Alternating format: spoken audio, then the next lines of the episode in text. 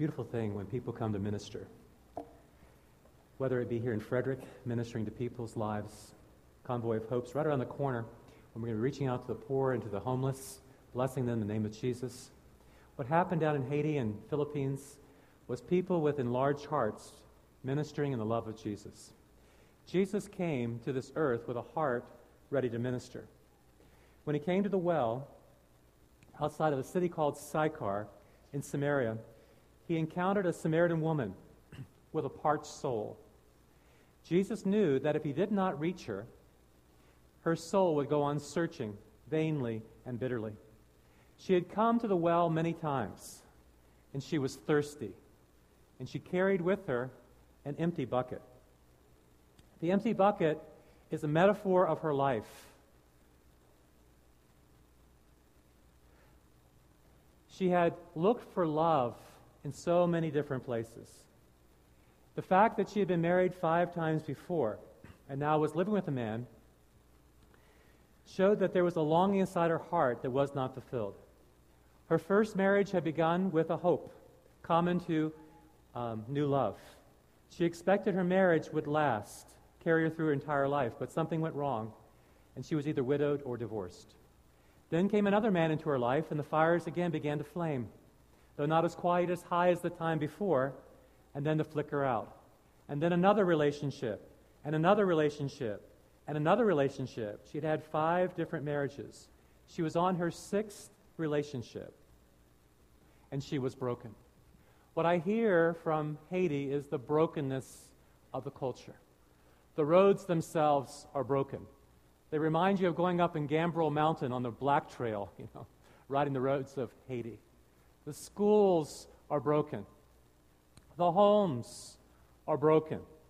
Many of them live in houses 6 by 12 made of wood and aluminum with roofs of tin. The family structure is broken. The political structure is broken. You saw the presidential palace. Driving by there, you'll learn from the Haitians this is where the devil used to live. Their politicians have stolen from them. There is cynicism and despair throughout Haiti. Jesus was offering to this woman something better than what she was drinking of. Jeremiah had said, I have two things against my people. They have forsaken me, the fountain of living water, and hewn cisterns for themselves that can hold no water.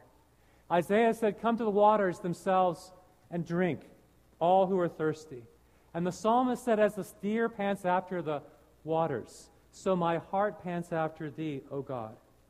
Jesus was offering to the woman at the well a drink that would satisfy her soul, a drink of living water.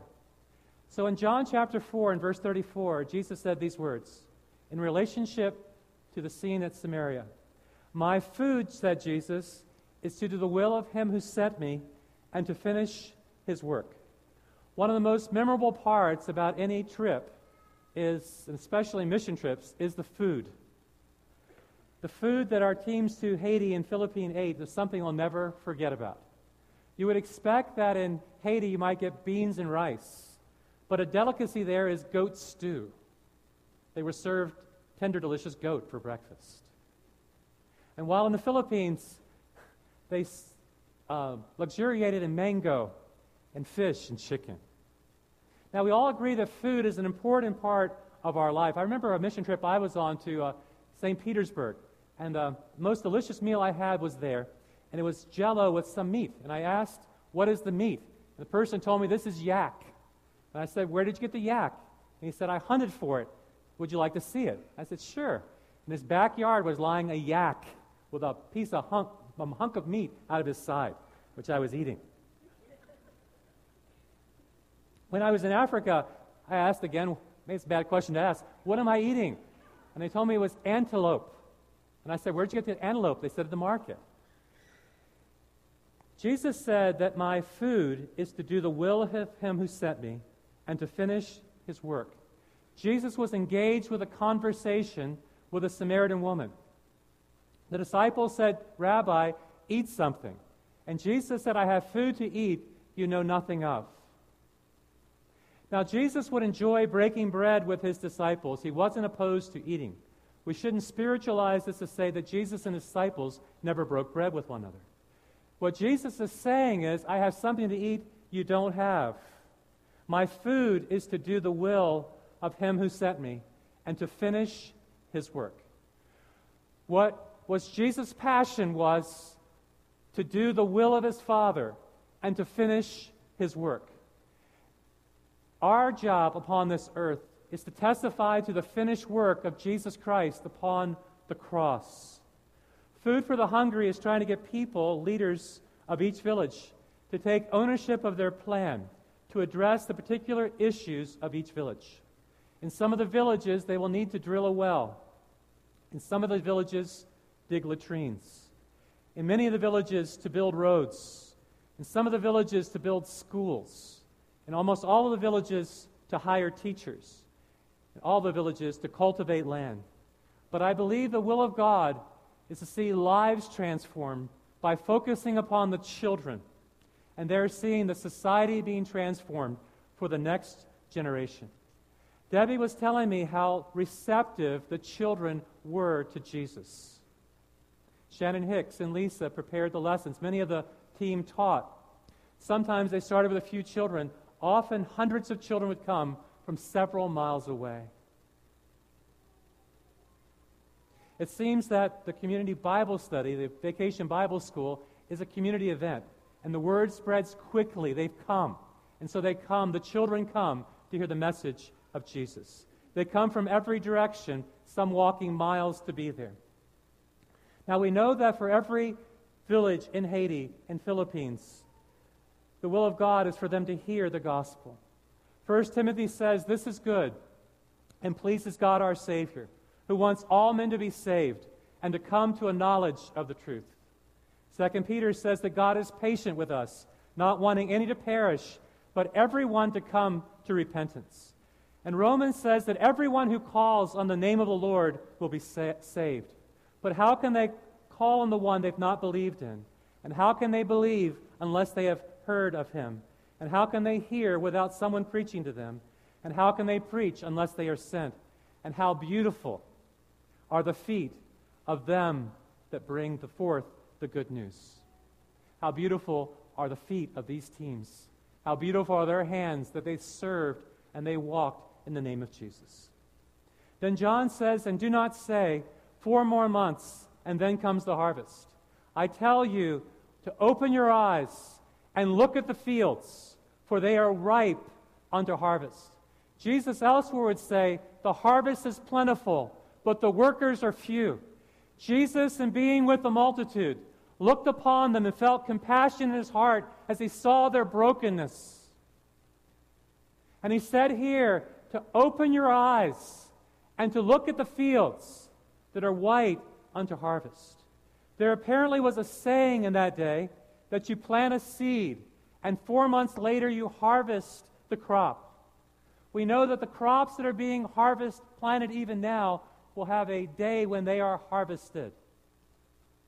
There is a seed that is planted, a seed that is watered, and eventually a crop that brings forth the harvest. The spiritual principle is you reap what you sow. If you sow sparingly, you'll also reap sparingly. If you sow plenteously, you will also reap plenteously. Jesus said, I tell you the truth. Open your eyes and look at the fields, for they are ripe unto harvest. You see, Jesus could see what was happening. There was this woman beside the well and she had come thirsty. She had come longing for fulfillment. She came with an empty bucket. And she heard from Jesus that he had a gift to give to her the gift of living water. She knew much about dead water, of coming week after week, day after day to the well to try to um, slake her thirst. But she knew nothing about the water that came down from heaven that gives to us eternal life, even Jesus Christ himself. Spiritually speaking, there is a harvest ready to happen in Haiti. But it will take eyes of faith to see it, to see beyond the brokenness of that culture and the brokenness of the people, to see the healing that Jesus Christ can bring. Yesterday, Jimmy and I were planting some little tomato plants outside of my house. And they're only about three inches tall. So we dug a little hole and we planted the, the plant, and then we watered the plant. And then we put a four foot cage around that three inch tomato plant. And Debbie said to me, That's a mighty big cage with a mighty small tomato plant. And I said, That little tomato plant has got great potential. You see, if we only water that plant and fertilize that plant and pay attention to that plant, and the right conditions come for that plant to grow, that plant will grow to be a mighty cherry tomato plant, yielding hundreds and hundreds of cherry tomatoes. You see, if we open our eyes and we look at the fields and believe that there is a harvest, I believe that the children of Haiti are the future.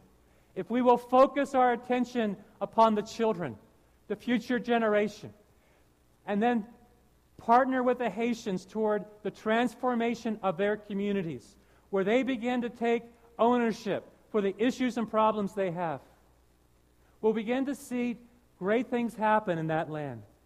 This dark strain of voodoo will cease to be that which runs through their entire culture.